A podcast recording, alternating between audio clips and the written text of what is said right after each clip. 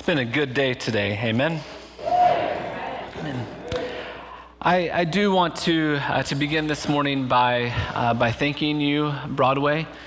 Um, I, as I was listening to you all sing, as I've been thinking about the last uh, few months as we've been talking about this project and thinking about the last couple of years as the elders have been thinking and praying about it, I just really remembered, uh, reminded of Paul's words in Philippians chapter 1.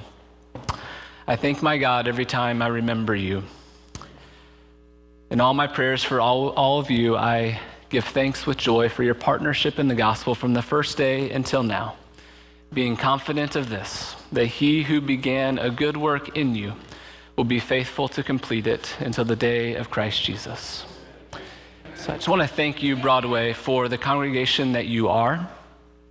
You are a delight to lead. You are a delight to lead. Thank you for your prayers over the last couple of months. Thank you for uh, coming alongside and just patting me on, on, the back. Thank you for what you're doing, or we're behind you. We're, we're glad you're doing this. All of those kinds of things that a leader needs. Sometimes leaders don't uh, think we need it, or sometimes you all don't think we need it, but we do need it. And you all have come alongside and encouraged me along the way. And so I just want to thank you for being the congregation that you are. I love you very much. The sermon for this morning is really to prepare us as a congregation for the coming months and all that this project is going to bring our way, and to really prepare us to receive what God has for us. So, would you bow with me in prayer as we turn to God's Word? Father, we thank you for this season in our church's life. It is, it is the next season of many that have gone before and that many are to come, where you're going to call us to do good work for your sake. And so, Lord, we are uh, delighted today to be together and to take this, give this offering uh, to you today.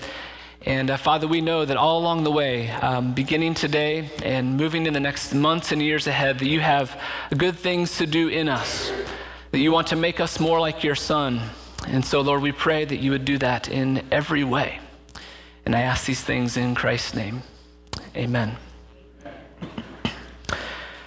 The Bible is filled with stories about God calling people to go. To go and to take on some task, to go and to, to co- accomplish something for His glory or for His mission. Noah, build a boat. Abraham, go to a country that I will show you. Nehemiah, go rebuild the walls all around Jerusalem. Paul, go and preach the gospel to the nations. And in all of those stories, as we read them through the scriptures, God uses his people to accomplish some purpose, to bring glory to him, to carry out some specific role in the mission that he has for the world. He calls them and he uses them to do that. But what we see over and over again in those stories is that God, in His mercy and in His kindness and His love towards His particular people, that God was not only concerned for that project or for that task, God was also concerned with the person carrying out the task. If we read those stories carefully, we see that in the process of these men and women saying yes to God, that God's people often learn something about God and his character when they say yes and when they go.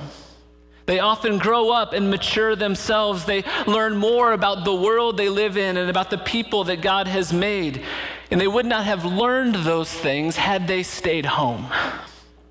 Had they not obeyed God's calling to go, they would not have learned those things. They would not have grown in that way. They would not have become the people that God had called them to be. But because they were obedient, because they followed God's command, not only did they have the great opportunity to see God do something great through them, to accomplish some task, but they also grew to know God and to love God more than they did before.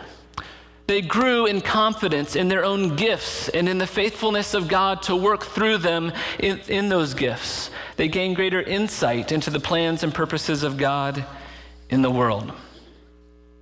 Right now, our church has been called to a task together.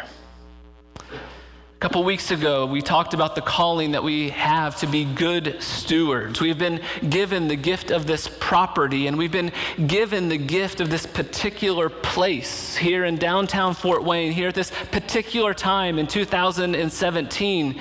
In our church, is our church leadership has been unified as we've thought about the steps that we need to take to be better stewards of this building so that we can also be better stewards of this place and of the mission that God has given to us. And so this morning, after the sermon, we are going to take a first fruits offering for that project. And this offering will be our seed money to get us moving on these things that we believe that God is calling us to do. But as I've mentioned over the last couple weeks, I'm excited to see the task finished, to see the project done. But as your pastor, I am even more concerned and more excited to see the way that he is going to grow up our congregation over the next months and years. I am more concerned with the kind of congregation that we are becoming than even what the end product, the end um, project will be. And already, over the last two years, uh, we've seen as elders, you all haven't got to see all of that, but we've seen as elders the unity and agreement that we've had as a leadership body as we've sought the Lord and discerned together.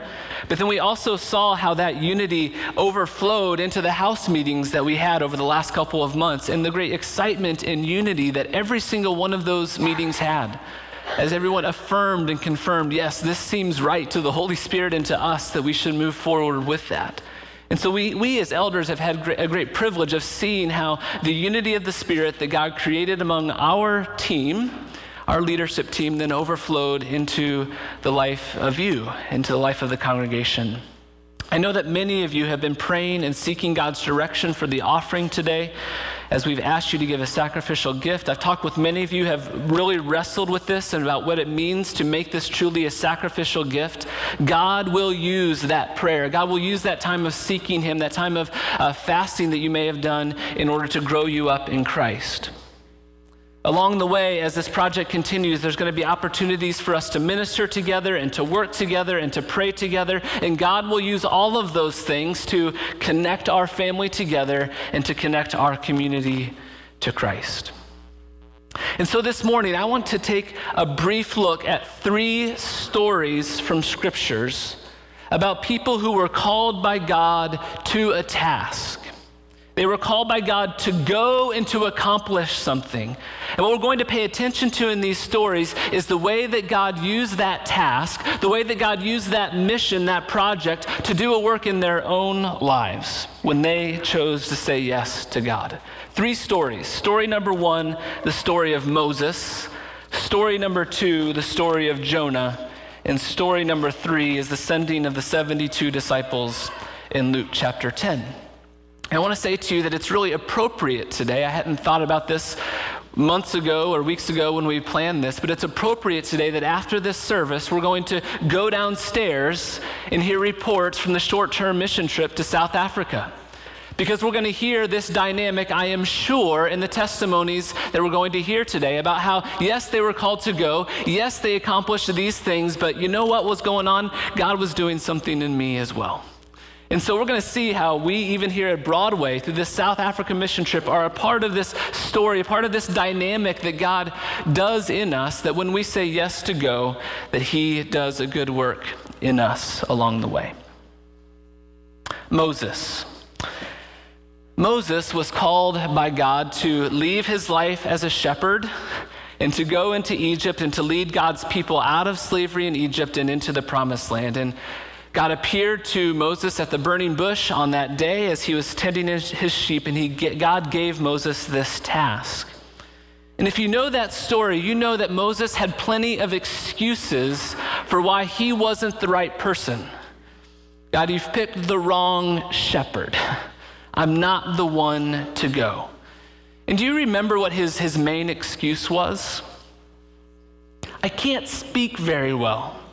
My mouth doesn't work right. My, my tongue just, it's slow. God, surely I'm not the person to stand before Pharaoh and to declare to let God's to let your people go. Surely I am not the one to stand before the Israelites and to say, Come and follow me.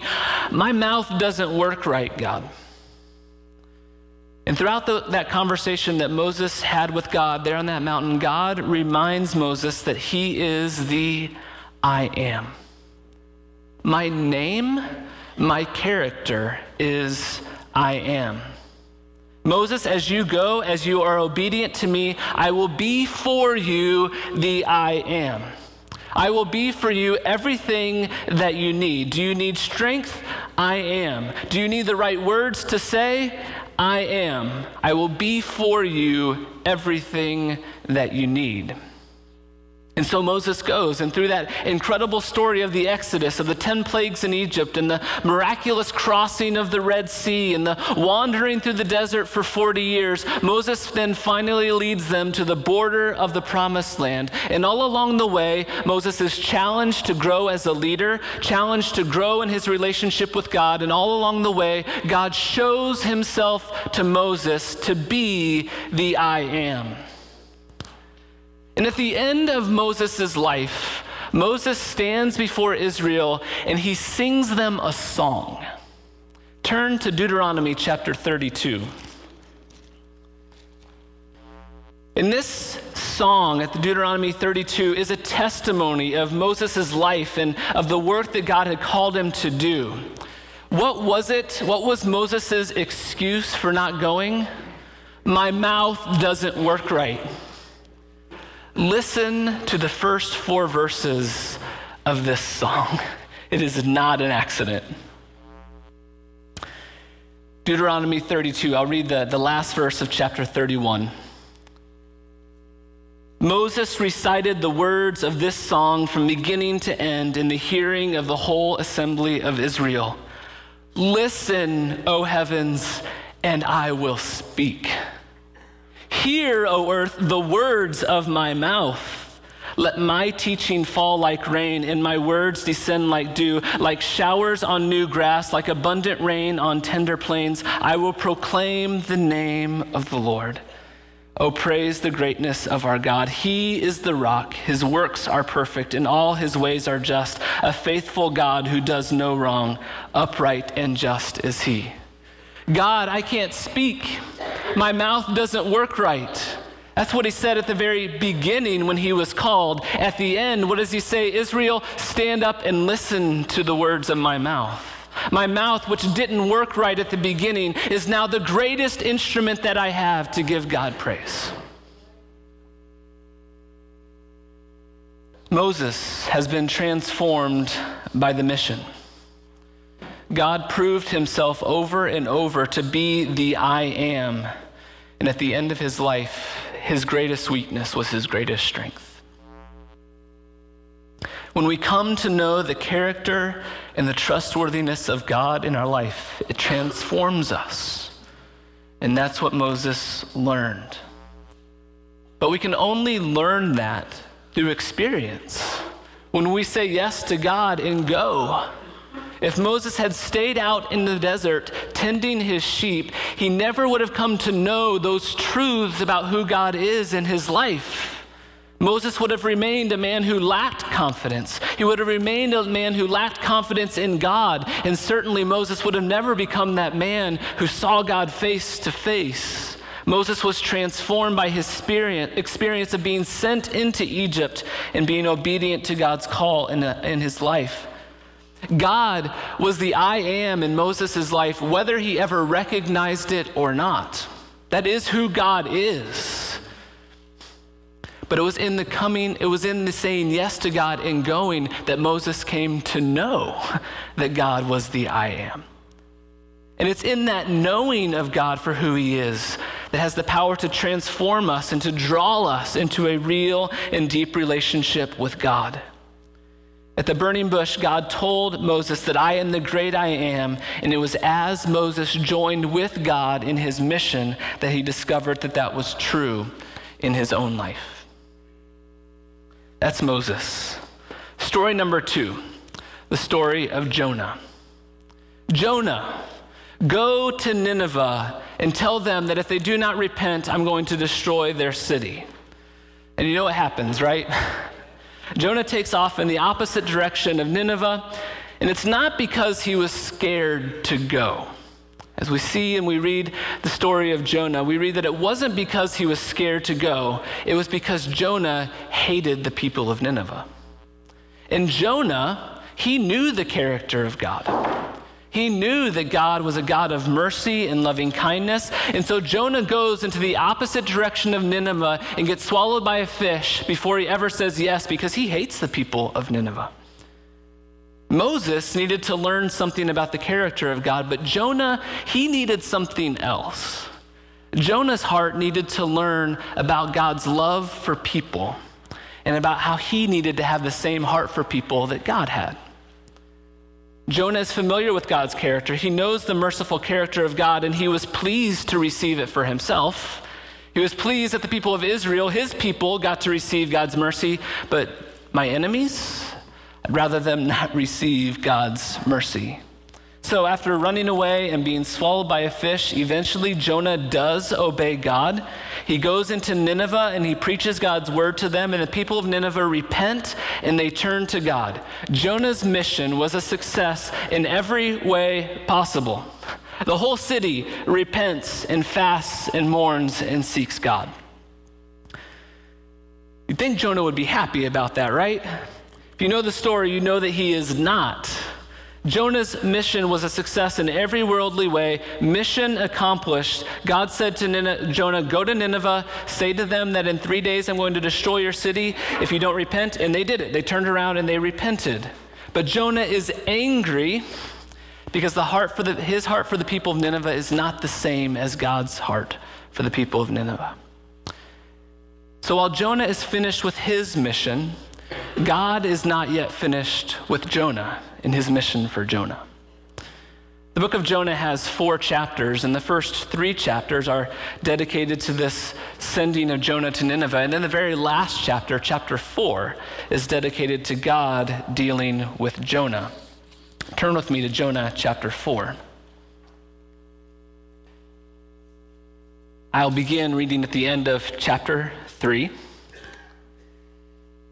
When God saw what they, that is, the Ninevites, did and how they turned from their evil ways, he had compassion and did not bring upon them the destruction he had threatened. Chapter 4. But Jonah was greatly displeased and became angry. He prayed to the Lord, O Lord, is this not what I said when I was still at home? That's why I was so quick to flee to Tarshish. I knew that you are a gracious and compassionate God, slow to anger and abounding in love, a God who relents from sending calamity. Now, O Lord, take away my life, for it is better for me to die than to live. But the Lord replied, Have you any right to be angry? And then, verse 5 Jonah went out and sat down at the place east of the city. There he made himself a shelter, sat in the shade, and waited to see what would happen to the city. It's like he's still holding on to hope. And as he's out there, it's the desert and it's hot. And God sends this plant to come and to give Jonah some shade while he is there sulking. And Jonah sees this plant and he loves it. It says, Jonah says, I love this plant, and he's glad for it. But then God sends a worm to destroy the plant the next day. And now Jonah doesn't have the plant anymore. He's now exposed in the heat again. And Jonah becomes angry again. And in Jonah's anger, God comes to Jonah and he has this amazing conversation with him. Jonah, you love this plant because of what it did for you. You didn't plant it, you didn't water it, you didn't make it grow, you didn't make it but you loved it because of what it did for you. And now the plant has died, and you are so angry that you're ready to die.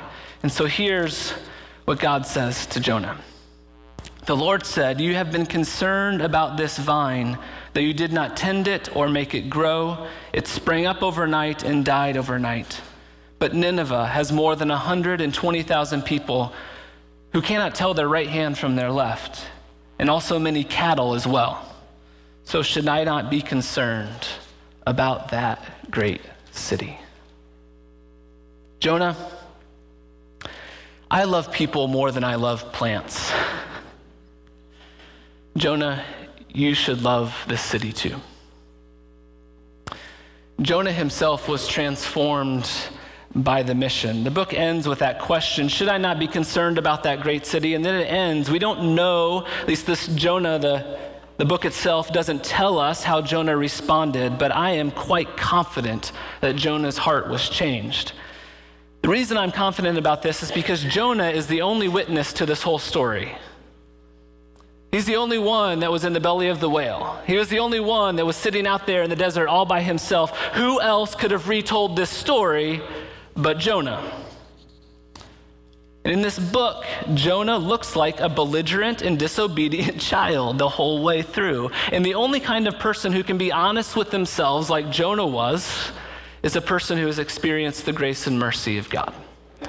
I am convinced that Jonah was transformed by this mission, by this moment where God reveals to him his great love, not only for Israel, but for the whole world. And so Jonah was transformed by the mission. Story number three the 72 disciples in Luke chapter 10. Turn with me to Luke chapter 10. In Luke 10, Jesus is in the middle of his ministry and he's about to visit some towns. And so he, he calls all of his followers that are there together and he sends them into the surrounding towns to prepare the way for him.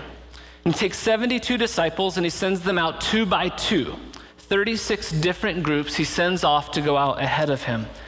And he sends them on this, this short term mission trip out into the towns all around. And he gives them some specific instructions and he sends them off and he tells them to heal the sick and to drive out demons and to proclaim the message that the kingdom of God is near.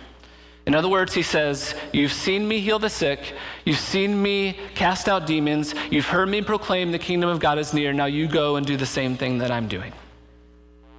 And Jesus' disciples, they go into the surrounding town.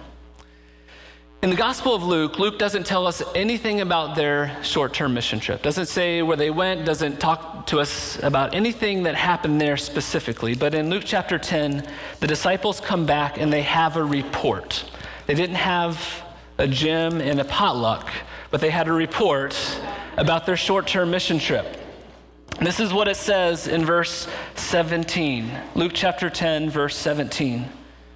The 72 returned with joy, and they said, Lord, even the demons submit to us in your name. In other words, Jesus, our mission was a success. You sent us to go and do this, these things, and it was successful. Things went well. But then Jesus' response to the report is, I think, very, very strange. This is what Jesus says in verses 18 through 20. He replied, I saw Satan fall like lightning from heaven. I have given you authority to trample on snakes and scorpions and to overcome all the power of the enemy. Nothing will harm you. However, do not rejoice that the spirits submit to you, but rather rejoice that your names are written in heaven. Let me paraphrase what Jesus says to his disciples. He says to them, If you continue to follow me, you will keep on seeing amazing things happen in my name. Satan, the evil one, will be overcome in my name. You will do great things through me. You will overcome evil in my name, but don't rejoice in that success. Rejoice that you have been saved. Jesus says, Good job, but don't rejoice about your success that you experienced on your mission. Instead, rejoice that your names are written in heaven. Don't rejoice simply because the spirits submit to you, but rejoice because God has invited you into a relationship with Him. Your name is written in heaven. What Jesus is saying to his disciples is that the things that we accomplish for God cannot replace our relationship with God. The success that they had on their mission was one of the things that God was doing in their lives to reveal to them his great kindness to them and to draw them into a relationship with him. The mission, the work that we do for God, is one of the things that God uses in our lives to bring us closer to him. Those are three stories Moses and Jonah and the sending of the 72. I had five others that I wanted to share, where we see in the scriptures the way that those who are sent to go are transformed by the mission.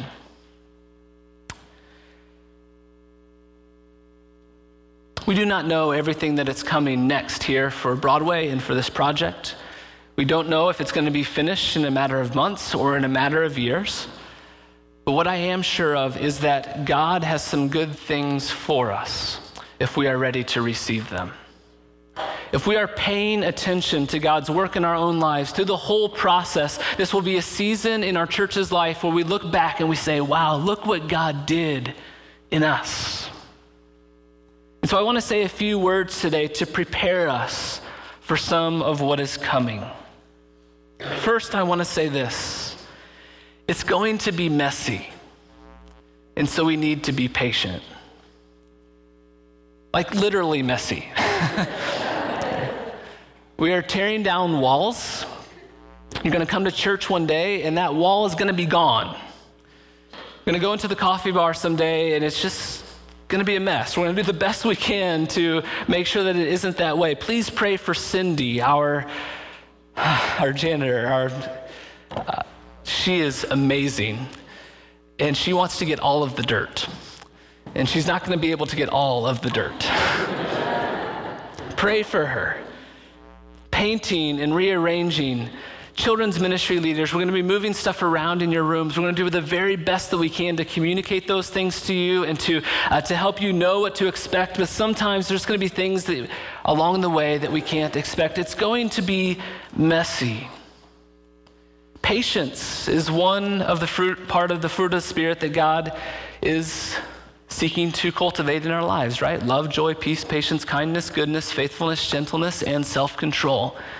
No doubt, patience is one part of the fruit of the Spirit that God will be cultivating in us, will be cultivating in me. It's going to be messy because there's going to be some things that take longer than we want them to. Or maybe it's going to cost a little bit more than we anticipated it costing. It's going to be messy, and we need to be patient. Second, there is going to be conflict so engage it well. Whenever we are working closely together to accomplish something, conflict is inevitable. We, I could have preached the sermon on that this week as we look about how people were called by God to go and do something, how conflict inevitably comes up. We see that throughout the book of Acts. Things are going really, really great. They're having, they're breaking bread together. They're seeing so many people come and uh, accept Christ together. And then all of a sudden, there's a conflict. You know, the, the Jewish widows and the Gentile widows are going at one another because one's not being treated fairly. We see very quickly, a few chapters later in Acts chapter 10, that, that Paul and John Mark and Barnabas have this huge conflict and they even break over it and go on different um, areas of mission. Moses and Aaron, Aaron and Miriam, the disciples, Conflict is inevitable, and often it's not itself the problem. The problem comes in how we deal with that conflict. And all of us have our own dark ways that we deal with conflict. For me, it's to avoid it.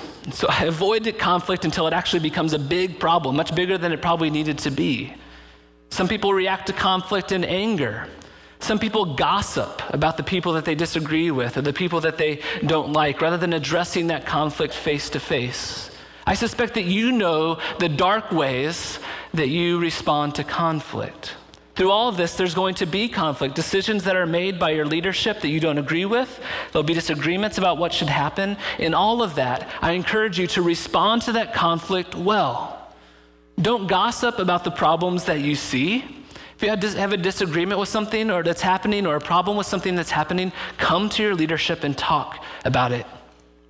The unity that I talked about earlier that God has created here in this church over the last couple of years, that will be destroyed faster than anything by gossip.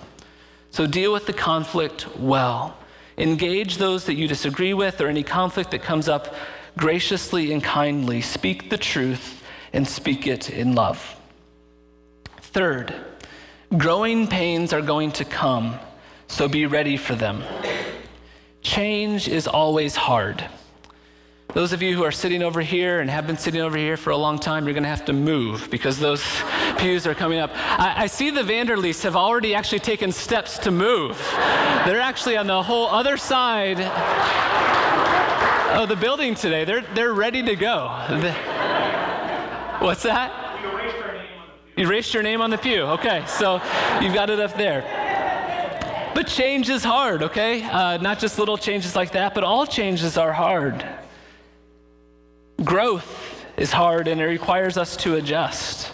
And God may call you to take steps of faith or to make sacrifices that you aren't ready for in all of this, whether that be financially or some other way. This project will, are, is going to require some people that are already in leadership positions to perhaps shift their time and their energy into other areas, which may require you to step in and to fill in the gaps. So be ready to be stretched, be ready to grow.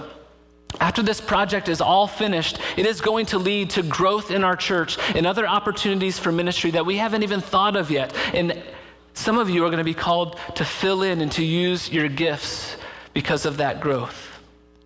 Through all of this, there are going to be opportunities for us to say yes to God and His own call in our life. And it's going to be an opportunity for us to not just finish a task together, but to grow up in Christ together. And growing pains will be a part of that. So let's be ready for them. Some of you know that, that Pastor Bob has, has an email, a list that he sends uh, messages to every once in a while, once a week or so. And uh, that whole email list is called Saying Yes to God. And I think Pastor Bob taught this church that from the very beginning about how we are called to listen to God's voice and to say yes to God. And his emails are a reminder to us that God has called each of us to join with God in his work in our world, and it's our responsibility to say yes to him. Now, I want to invite up uh, KJ Dumbacher and Stacy, if you would come on up. A few weeks ago, um, KJ came to tell me that she has an idea. Come on, right up here.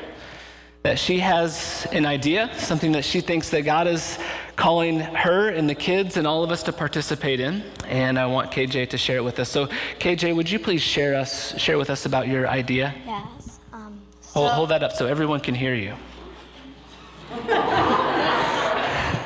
so, um,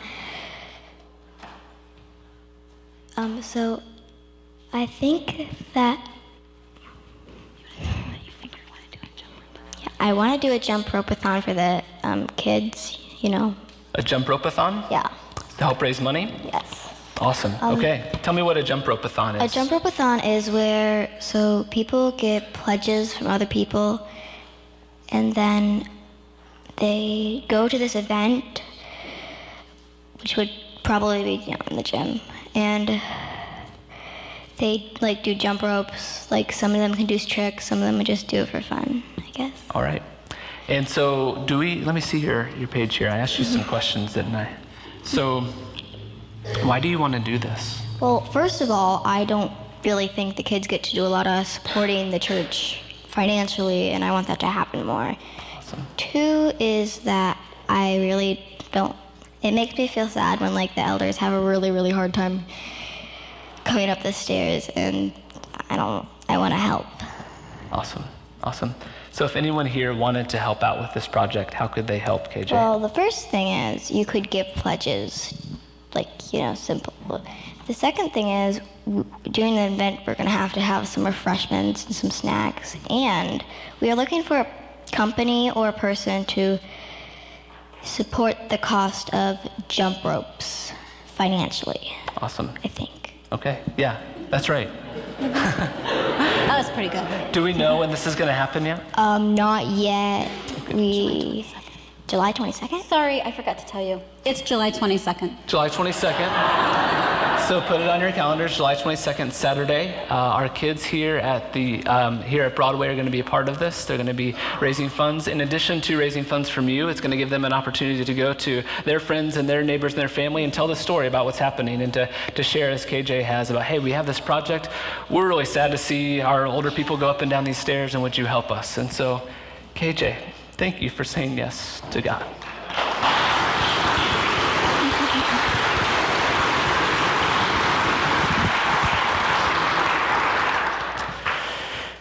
Friends, everyone in our church is going to have an opportunity to jump in and participate. Sorry.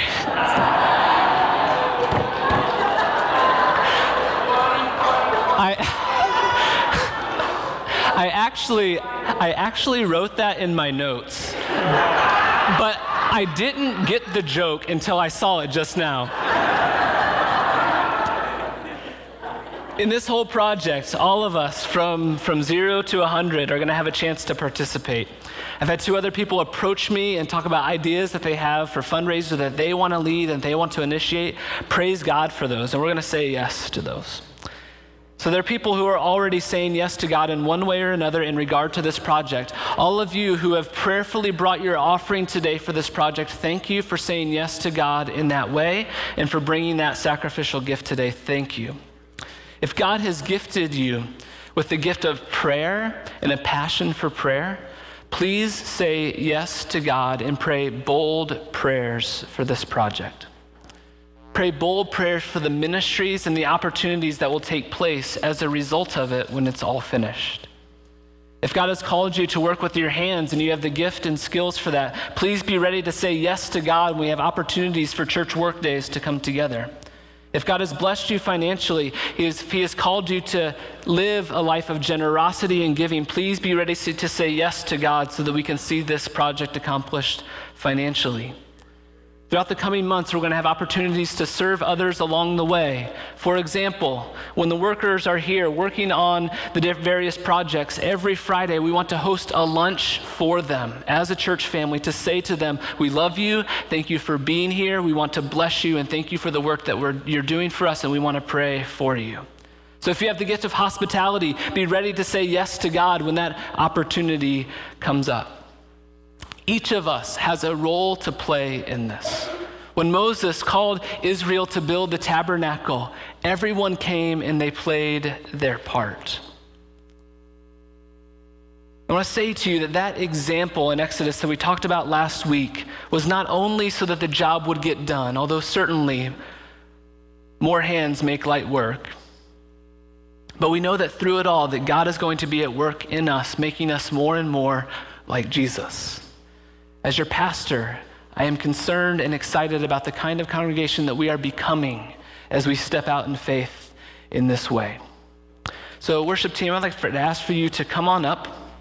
And as I mentioned before, we have uh, the envelopes. If you did not ha- get a bulletin when you came in or don't have one of the envelopes, please raise your hand and Bill will do his best to, to pass those out for those of you who don't have it. In that envelope is a card that says, My prayer for this building project is. Please write out whatever it is that your prayer is for this project.